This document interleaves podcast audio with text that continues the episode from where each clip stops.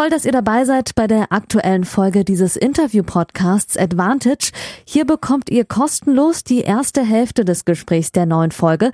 Das Gespräch endet nach der Hälfte des Interviews und das gesamte Interview, das gibt's exklusiv auf der Patreon-Seite dieses Podcasts unter www.patreon.com slash advantagepodcast. Und jetzt viel Spaß beim Hören.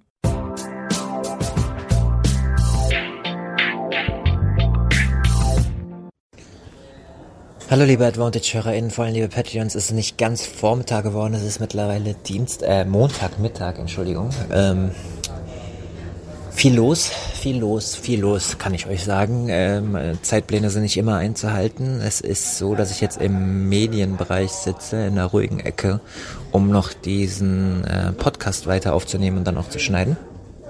Ursprünglich war ja geplant, dass die Sonderfolge mit Yannick Hanfmann am Montagmorgen online ist für Patreons. Es wird jetzt Montagnachmittag. Willkommen zu dieser Folge.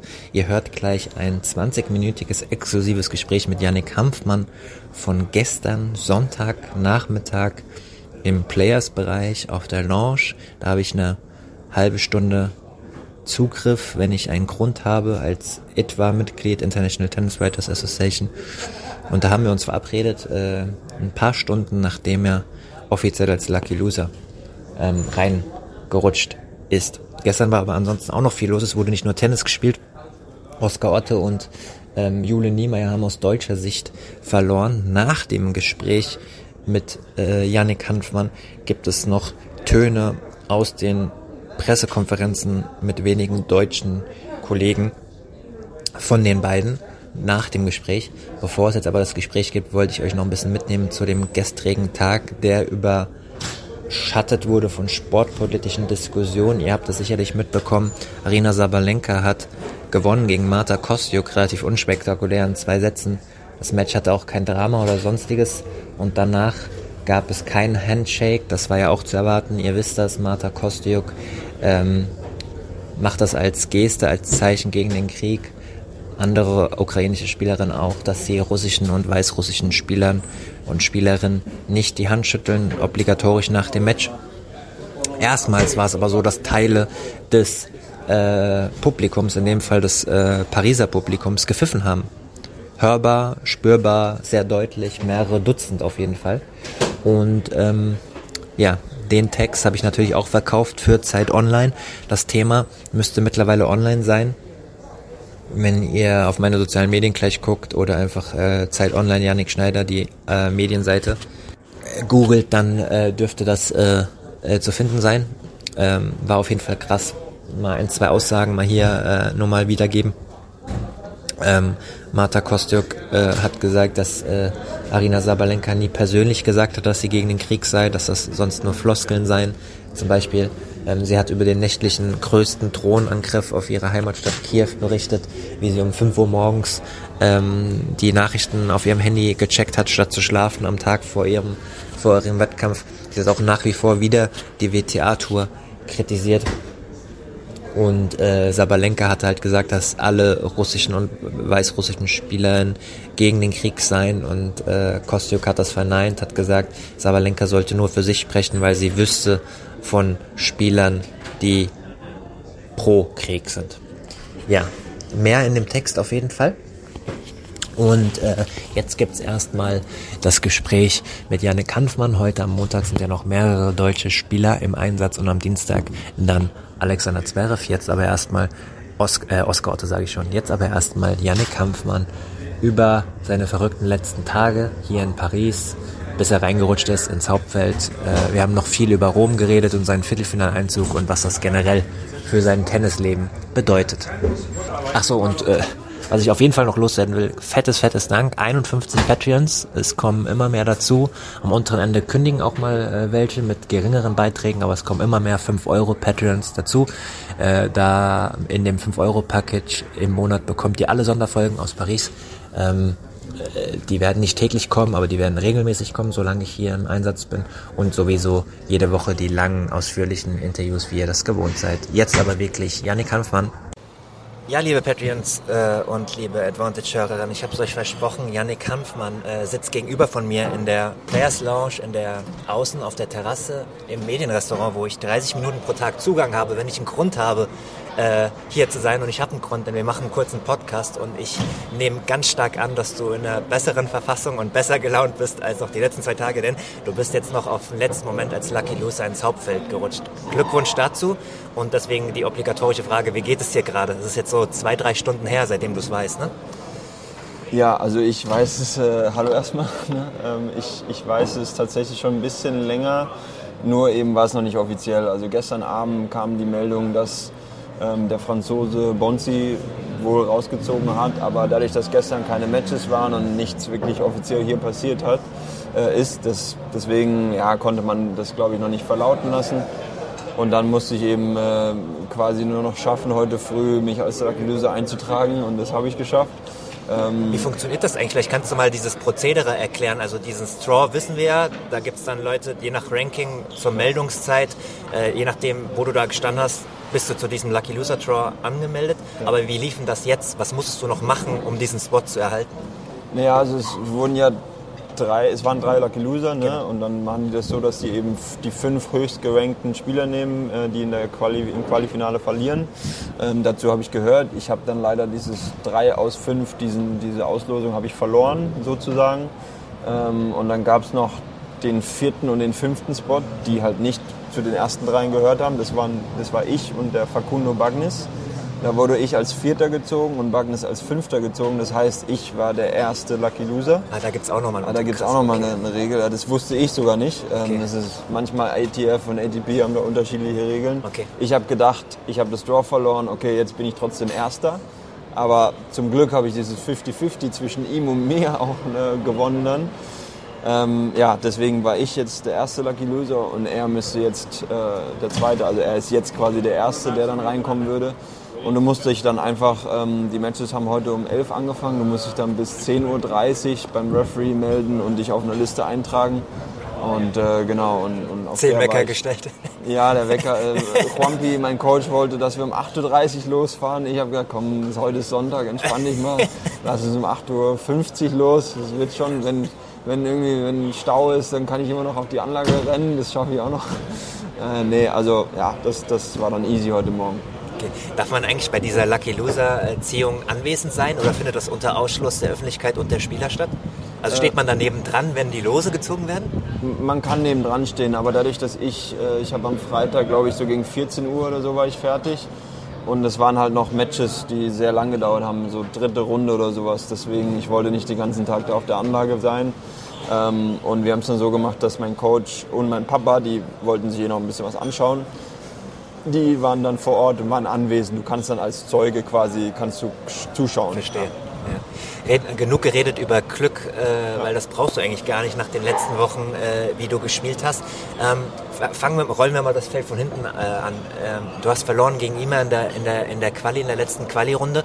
Ähm, danach hast du mir so ein bisschen im Vorgespräch gesagt, meine Akkus äh, letzten, letzten Tage und Wochen waren schon sehr anstrengend. Ähm, wo stehst du denn körperlich von der, vom Energielevel her auch äh, nach den letzten Wochen? Hast du noch genug im Tank jetzt für, für Roland Garros oder ist schon arg am Anschlag gerade? Also das ist für mich ja natürlich auch eine, eine neue Situation, Klar. weil ähm, der, der Körper ist gar nicht so schlecht. Also es ist jetzt nicht so, dass, dass mir was wehtut, dass ich da Gebrechen habe oder sowas. Ähm, es ist einfach so die ja, diese Matchbelastung, die, die Anspannung, die, weiß ich nicht, die, diese Sachen, die auf mich eingeprasselt sind in den letzten Wochen, ähm, die mir so ein bisschen die Energie gezogen haben. Ne? Und, und ja, und deswegen, ich habe jetzt die letzten Tage wirklich probiert, da viel so meinen Kopf frei zu kriegen, viel so äh, irgendwie zu genießen, äh, Zeit von der Anlage wegzunehmen, weil diese, ja, diese Grand Slams ne, oder jetzt auch in Rom, so die Tage waren sehr, sehr lang immer ähm, und die ziehen Energie, keine Frage. Und unsere Strategie jetzt war halt, okay, die Tage, die wir halt off haben, wirklich auch zu nutzen, um, um dann wirklich auch frei zu machen, vielleicht in Paris irgendwie gemütlich was zu machen. Meine Freundin ist jetzt zum Glück da. Ich werde jetzt heute Nachmittag auch nochmal versuchen wegzukommen, weil ja, das Thema ist jetzt nicht, oder das, das Wichtige für uns jetzt nicht, extra noch, noch auf den Platz zu gehen und nochmal das zu trainieren, das zu trainieren, weil ich habe genug Tennis gespielt in den letzten Wochen. Es gilt halt nur irgendwie so die, die mentale Energie wieder zu gewinnen und das ist eine Sache, die ich halt noch nicht so gewöhnt bin. Ne? Ich kenne das jetzt noch vielleicht nicht so und es ist natürlich auch ein schönes Problem zu haben, ne? weil das, was in den letzten paar Wochen passiert ist, natürlich für mich auch einfach geil. Ne? Es ist ein mega Erfolg. Ähm, trotzdem ist, sind es die French Open und da will ich so gut wie möglich jetzt am Dienstag äh, spielen. Und ja, da versuche ich halt einfach noch ein bisschen zu trainieren, jetzt so wie heute. Ich habe heute Morgen eine Stunde gespielt, ähm, auch gut trainiert und jetzt aber wieder relativ schnell von der Anlage weg und so den Kopf ein bisschen da so frei zu bekommen. Umso mehr weiß ich zu schätzen, dass du nochmal 15 Minuten dir Zeit für mich nimmst. Vielen Dank äh, dafür. Ähm, noch ganz kurz mal konkret zum E-Mail-Match. Aus deiner Sicht, woran hat es gelegen, dass es an dem Tag nicht gereicht hat? Ähm, ich finde, er hat sehr, sehr gut gespielt. Ähm, ich finde, er hat von Anfang an so eine, eine, ganz gute Körpersprache gezeigt und hat wirklich mir wenig gegeben, wenig äh, freie Punkte gegeben. Ich tue mich sowieso hier ein bisschen schwer, weil ja, ich weiß nicht, ob du es schon mitbekommen hast, aber ich glaube, dass die Bedingungen dieses Jahr sehr, sehr langsam sind mit den Bällen. Die Bälle werden sehr, sehr groß. Ähm, und das ist jetzt nicht unbedingt mein Spiel. Andererseits weiß ich aber auch, dass ich ein Spieler bin, der mittlerweile in fast allen Sun Conditions, auch mit verschiedenen Bällen, gut spielen kann. Deswegen äh, ist das schon jetzt keine Ausrede, aber ich habe mich halt schwer getan, so die Punkte kurz zu halten. Ne? Und ich habe sehr wenige freie Punkte mit dem Aufschlag bekommen und äh, habe dann vielleicht nicht ganz so die Geduld gehabt, um lange Rallyes zu gehen, was ich glaube ich hätte machen müssen. Ähm, ein bisschen was wie gegen Medvedev, natürlich auf einem anderen Level, aber gegen Medvedev hat mir so die Puste gefehlt und, und gegen den musst du geduldig spielen und dann halt attackieren. Gegen Ima war das so ein bisschen ähnlich, aber es war auch so, dass ich ja, nicht ganz die Energie ge äh, ge gehabt habe, um da wirklich ein, ein toughes Match zu spielen. Nichtsdestotrotz, es war ein bisschen zerfahren am Anfang. Ich habe viele Breaks bekommen. Das ist auch untypisch für mich. Ich habe, glaube ich, wurde dreimal hintereinander gebreakt. Ähm, von daher war das jetzt kein hervorragendes Match von mir. Trotzdem ähm, glaube ich, dass ich jetzt mit, you know, mit, mit Lucky Loser, mit okay, am Dienstag noch ein Match gegen Montero, ähm, da kann ich nochmal, glaube ich, aus dem Vollen schöpfen. Ich kann deine Aussagen auf jeden Fall auch unterstreichen. Am Media Day haben, äh, ich habe es gestern im Podcast, im, im Zverev-Podcast auch schon gesagt, mehrere Spieler das gesagt, dass ja. die Bälle sehr schnell aufgehen, dass es langsamer ist und dass es tendenziell längere Ballwechsel äh, geben wird. Medvedev hat es unter anderem auch äh, in seiner PK gesagt. Ähm, blicken wir mal auf das Montero-Match. Du kennst ihn sicherlich ja unter anderem auch vom Davis Cup, wo ihr mehrere Tage verbracht habt äh, gegen Brasilien. Da war er auch da. Ähm, ich habe gegen ihn gespielt vor ein paar Wochen in München. Ah, das hatte ich gar nicht auf dem Schirm. Ja. ja das hatte ich jetzt gar nicht mehr auf dem Schirm. Äh, wie schätzt du ihn ein? Ähm, ja, ich kenne ihn gut, weil er die gleiche er ist an der gleichen Trainingsstätte in, in, in äh, Buenos Aires. Ne? Wir haben das gleiche Physio-Team, äh, Physio-Athletiktrainer scheren wir teilweise. Okay. Wer ist Von das daher, noch? Kannst du mal kurz gerne ja, die also Namen nennen? TTP heißen die, ist die, heißt die Company von den Jungs, die einige Spieler halt haben und Montero ist einer davon. Ähm, und ja, äh, das ist natürlich schon, schon so eine ja, sehr vertraute vertrauter Gegner. So, ne? Ich habe gegen ihn vor ein paar Wochen gespielt in München. Ich habe schon davor auch ein paar Matches schon gegen ihn gespielt. Ich habe oft mit ihm trainiert. Also ja, da gibt es jetzt keine großen Geheimnisse, ähm, was, was, was man ihm geben muss. Er ist ein unglaublicher Fighter. Er bringt eine richtig große Energie auf den Platz. Ähm, ist einer, der ja, eine, eine schnelle Vorhand hat, ne? Linkshänder, ähm, der viel über die Physis geht. Und in München war es ein sehr, sehr physisches Match. Das war 6-7, 7-6, 6-2 oder sowas für mich. Und ich glaube, dass es auch hier nochmal richtig zäh werden kann. Definitiv. Ähm, gibt es ein, zwei spezielle Formeln, Gründe, Erklärungen, warum es in Rom auf einmal so brutal gut geklappt hat, warum es da geklickt hat? Oder hätte es deiner Meinung nach schon viel länger klicken müssen, aber es ist einfach da passiert? Hm, immer schwer zu sagen. Also ich glaube, vielleicht das wäre so auch genauso eine Frage für einen Struffi gewesen, warum in Madrid. Ne? Habe ich ihn auch gefragt letztens. Ja, wenn, wenn, wenn du ihn fragst, warum in Madrid und, und er ein bisschen weniger Glück hat mit Lucky Loser, dann hat er gar nicht die Chance. Ne? Im Tennis ist es wirklich, manchmal kriegst du solche Möglichkeiten und, und dann nutzt du die auf einmal und dann spielt man sich in so einen so ja, Rausch oder spielt man sich in so ein, so, ein, so ein Level rein, wo du denkst, wow, ist ja unglaublich. Ne? Und in Rom war das bei mir auch so eine kleine Reise, weil ich bin angekommen in Rom noch mit meinen Rückenproblemen von Madrid ähm, und habe in der Woche vor Rom gar nicht trainiert fast. Ich habe eine Stunde trainiert, dann am Sonntag vor Rom ging es wieder ein bisschen. Dann habe ich am Montag ein ziemlich durchwachsenes Quali-Match gespielt, das ich irgendwie gewonnen habe.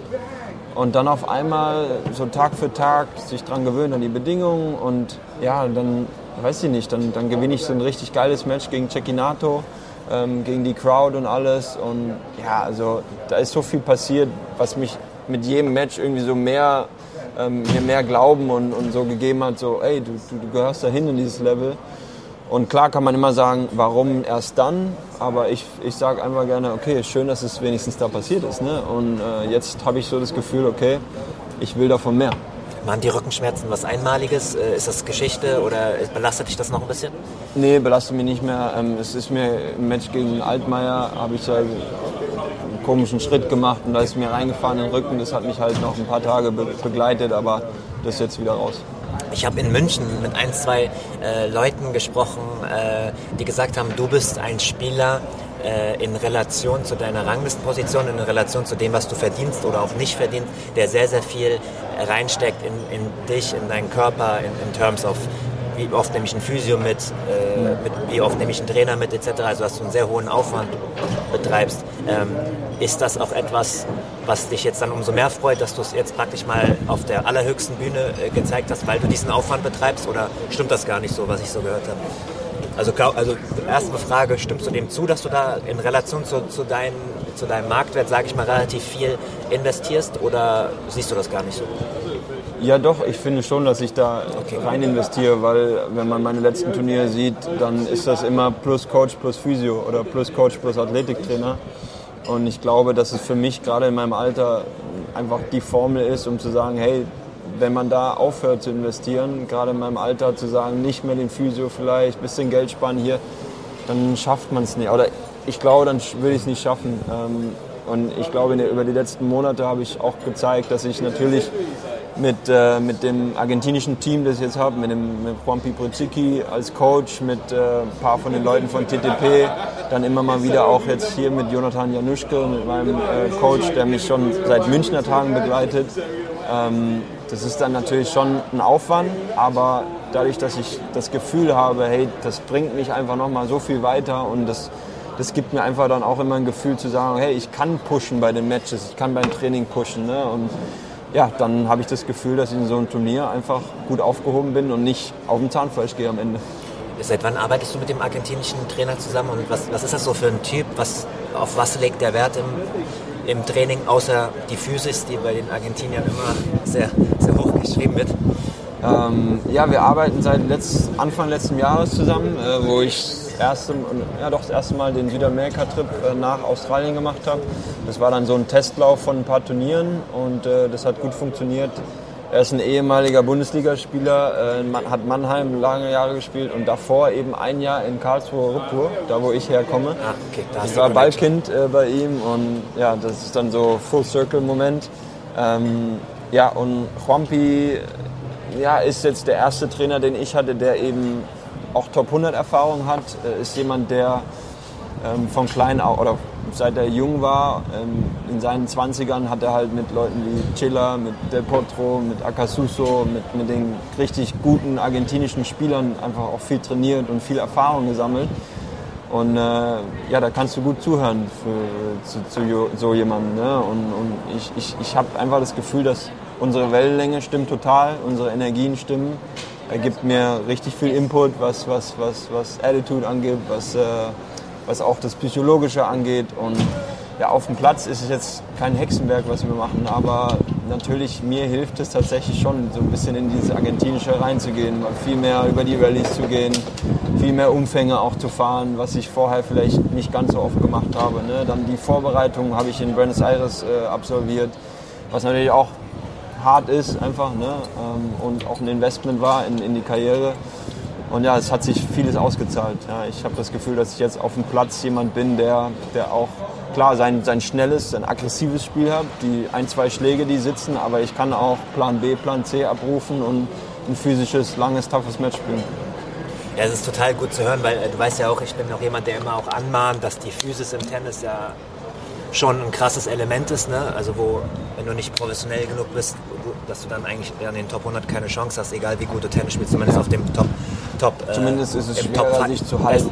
Ja, oder zumindest auch äh, bei Slams, ne, bei Best of Five äh, ja. etc. Das, das ist ja kein Geheimnis. Deswegen schön, dass das für dich die Transition ist.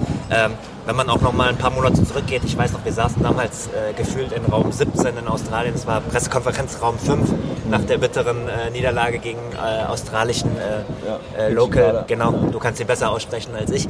Ähm, es, im Tennis geht es wahnsinnig schnell. Ne? Ja. Also diese, ich weiß noch genau, du saßt da, äh, du wurdest zweieinhalb Stunden durchbeleidigt von australischen Fans, die ein paar Bier zu viel hatten ja. äh, und sagst halt, ja gut, ich fahre jetzt zum Challenger nach Belgien, glaube ich, oder so ja. war das. Äh, und jetzt äh, Viertelfinale Rom und aus den Open wieder reingerutscht. Äh, das ist schon krass, wie schnell das geht, oder? Ja, ähm, ja wie, Tennis ist schnell, aber wie auf und ab. Ja, Tennis ist extrem schnelllebig. Es kann sich halt in so einer Woche, in so einer Masterswoche dann natürlich viel verändern. Andererseits ähm, bin ich alt genug und auch irgendwie bescheiden genug und habe ein, ein, Team um mich herum, das mich da auch immer auf dem Teppich hält und das ist bei mir auch kein Problem. Ich, ich freue mich mega über diese Erfolge. Ich, ich freue mich, dass ich jetzt irgendwas mit 60 stehe.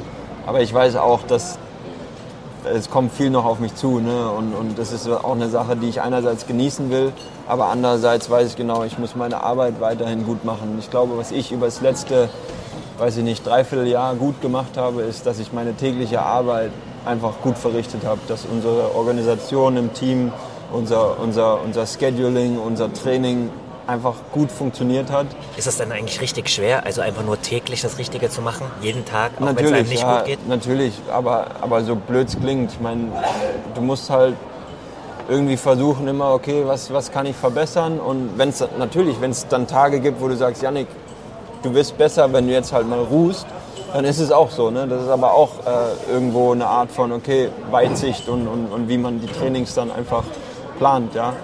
Aber ich glaube, dass das, was jetzt passiert ist in den letzten Wochen, so einfach Früchte trägt. Ne? Das ist einfach das, was wir über ein Jahr jetzt oder eineinhalb Jahre angefangen haben zu, ähm, zu arbeiten und was auch One Piece Vision war. Und äh, jetzt stehen, stehen wir da auf dem Platz und stehen 60 und ja, jetzt schauen wir mal, was, was, was noch kommen kann. Letzte Frage, bei aller deiner Bescheidenheit, glaubst du, also ist, ist dein Ziel eher so, diese Ranking-Position jetzt zu halten für einen langen Zeitraum, um das voll mitzunehmen? Oder was glaubst du, ist für dich so die richtige Herangehensweise für die nächsten ähm, Ja. Das war der erste frei zugängliche Teil der neuen Folge. Die zweite Hälfte hört ihr exklusiv auf der Patreon-Seite www.patreon.com slash advantage podcast. Dort könnt ihr mit einem kleinen monatlichen Beitrag dafür sorgen, dass es diese langen, unabhängigen Interviews ohne Werbung regelmäßig gibt und unterstützt zudem Yannicks unabhängige Arbeit als freier Journalist im Tennis-Doping- und Sportpolitikbereich.